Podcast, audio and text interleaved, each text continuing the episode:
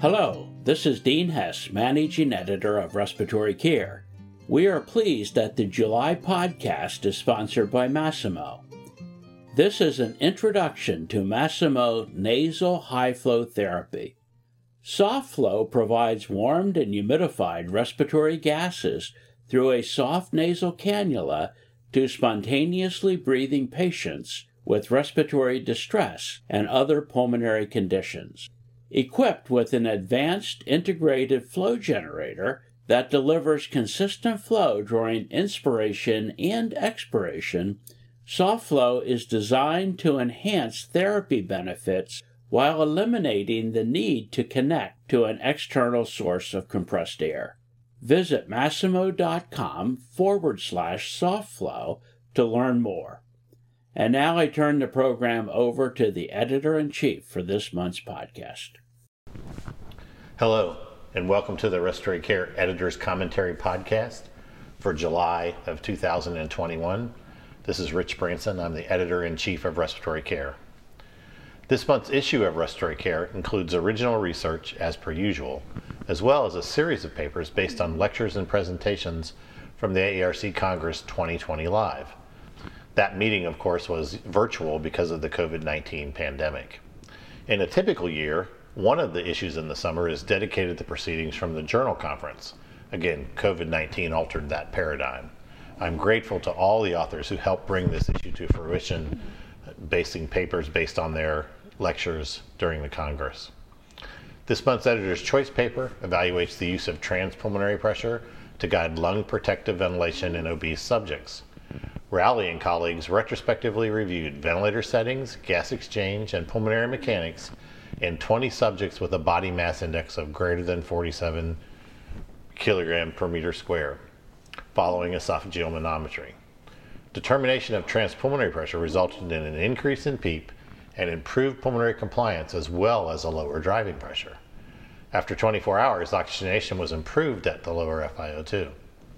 The authors concluded that the use of esophageal pressure to guide ventilator management in obese subjects provides improved lung protection. Deal provides an accompanying editorial suggesting that the use of esophageal manometry and transpulmonary pressure is an opportunity to optimize ventilation in a personalized approach for each individual patient. Ego et al. report the results of a quality improvement project to reduce unplanned extubations in the neonatal intensive care unit. Using an interprofessional task force and planned do study act cycles, that included surveys of staff attitudes, creation of a data collection tool, and staff education regarding patient transfers and daily assessment of endotracheal tube securement, unplanned extubations were evaluated against a historical control of 9.9 unplanned extubations per 100 ventilator days.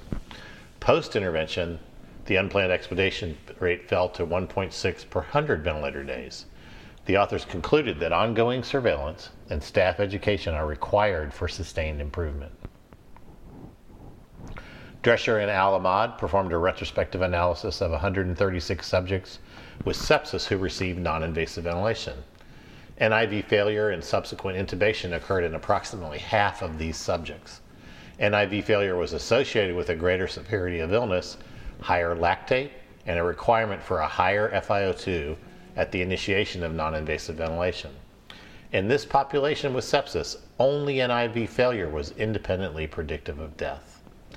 This is a, an interesting trial and reaffirms that in severe respiratory failure in the presence of sepsis and hypoxemia, NIV is not necessarily a, a first line tool. I think we also should come to the point where we don't consider this as NIV failure as much as the severity of illness requires invasive mechanical ventilation. Sorg and colleagues revisit the shortcomings of shared ventilation in a lung model, addressing each of the previously described risks which limit safe application. They address separate control of tidal volume and PEEP and separate measurement of tidal volume and PEEP for each patient. Of course, this was a lung model study. They developed a flow diverter valve which allowed distribution of tidal volume to each lung while not altering the flow waveform. So the entire output from the ventilator was delivered, but independently diverted from one, one patient to the other. So one patient got the full output, The other patient got a smaller output. This single valve reduces flow to one subject while increasing flow to the other. A separate system using a disposable pneumotachograph allowed monitoring tidal volume and PEEP. Valves were used for differential PEEP. They found that the system allowed individual settings of tidal volume and PEEP, controlling for end expiratory lung volume, regardless of the disparity in lung model settings. This is about our fifth or sixth paper about sharing a ventilator um, that we've published since the COVID pandemic. And I think we all agree that it's something without these kind of changes can be potentially dangerous. And the additional monitoring that's required for having two patients on the same ventilator may defeat the purpose, which is there isn't enough people to go around to take care of these patients in a situation where you have too many patients and not enough caregivers. Studeni and others evaluated synchrony in a lung model during simulated pediatric non-invasive ventilation using a nasal cannula interface. They compared NIV using both pressure control continuous mandatory ventilation and pressure support. They found ineffective triggers to be the most common asynchrony in both modes. They suggested that NIV with a nasal cannula, which is commonly used, should be reevaluated in the face of these findings. Willis and colleagues report on their findings regarding the practices and perceptions of face mask use in a pediatric hospital during the COVID 19 pandemic. They distributed a survey to clinical and non clinical staff at the height of the COVID pandemic. The response rate was 24%, with three quarters of the responses coming from clinical staff. Most respondents reported wearing a cloth mask outside the hospital. The most common challenges reported were glasses fogging, skin irritation, and headaches. Qualitative data revealed themes of feeling unsafe, beliefs, practices about COVID 19 and masks, mandates and enforcement of wearing masks, availability of personal protective equipment, and care delivery challenges. Respondent beliefs and resulting practices with face mask use impacted compliance and reported health issues. Um, it, has been a constant problem through this pandemic that first masks were politicized, um, and then moving forward, um, the data is pretty compelling that wearing masks helps reduce the spread of this dangerous disease. Dean Hess provides a paper based on his Egan lecture on evidence based respiratory care. He provides a definition of evidence based approaches and the levels of evidence which support common practices in respiratory care. The evidence base supporting NIV for COPD and lung protection in ARDS is robust. However, he notes that a number of common respiratory care procedures, including incentive spirometry following an operative in- intervention, fail to support, have supportive evidence. Hess concludes that the principles of evidence based medicine are a necessary approach to respiratory care practice. Bob Owens provides a paper on, on his Petty lecture on long term dom- domiciliary NIV and COPD. He reviews the importance of oxygen therapy for improving long term outcomes in COPD and compares the relative impact of NIV in improving ventilation of COPD subjects at home. The concept of high intensity NIV using high inspiratory pressures and backup breathing frequencies to reduce arterial carbon dioxide levels and the impact on quality of life and mortality is discussed. He concludes that caregivers need to better identify and treat patients with COPD who might benefit from NIV, although many practical questions remain. Tom Piraino pens a paper on non invasive respiratory support in acute care, including both non invasive ventilation and high flow nasal cannula. Piraino's paper is based on the Phil Kittredge lecture. This work reviews the success of non invasive methods to support gas exchange in hypoxemic and hypercapnic respiratory failure.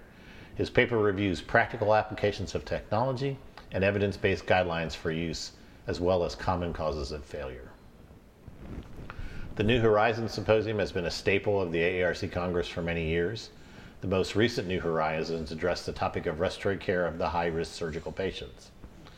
Samid and colleagues discussed the preoperative evaluation of high risk patients, including preoperative evaluation and tuning, um, stopping smoking, um, maximizing medications, things like that.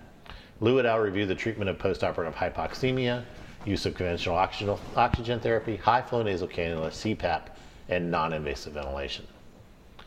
Saunders and Davis contribute a year in review discussing the important papers in the last calendar year with regard to pharmaceutical therapy for COVID 19. Branson and Rodriguez provide a year in review on shared ventilation, noting that during 2020, the publications related to shared ventilation increased by tenfold compared to the entire previous publication history. Austin and Branson contribute a special article on the use of anesthesia workstation as an ICU ventilator, a practice that was attempted in many facilities during the COVID 19 peak. The nuances of anesthesia ventilators and different intended uses rendered this practice far more difficult than was anticipated. This paper highlights differences and shortcomings of the anesthesia ventilator in the ICU. Um, as the editor and, and someone who's written on this in the past, um, I have to admit that I was taken aback. We had always assumed that it would be fairly easy to move an anesthesia ventilator into the PACU or into the ICU and use it as an ICU ventilator, as these ventilators have become much more sophisticated in the last decade. But there are a lot of practical issues that include rebreathing systems, the presence of vaporizers, the presence of the CO2 absorbent that really made this practice, again, far more difficult than people are appreciated um, and really requires that we reconsider it moving forward. Andersen and coworkers provided an invited review on the use of mechanically assisted cough in patients with neuromuscular disease with an emphasis on the effects on the upper airway responses. This paper provides an understanding of the larynx and laryngeal function in the face of alternating airway pressures. Um, Tiina Andersen is an expert in, in this area, and don't forget to look at the online source of the paper and look at the videos and the supplementary materials that go with this paper, which are excellent and instructive.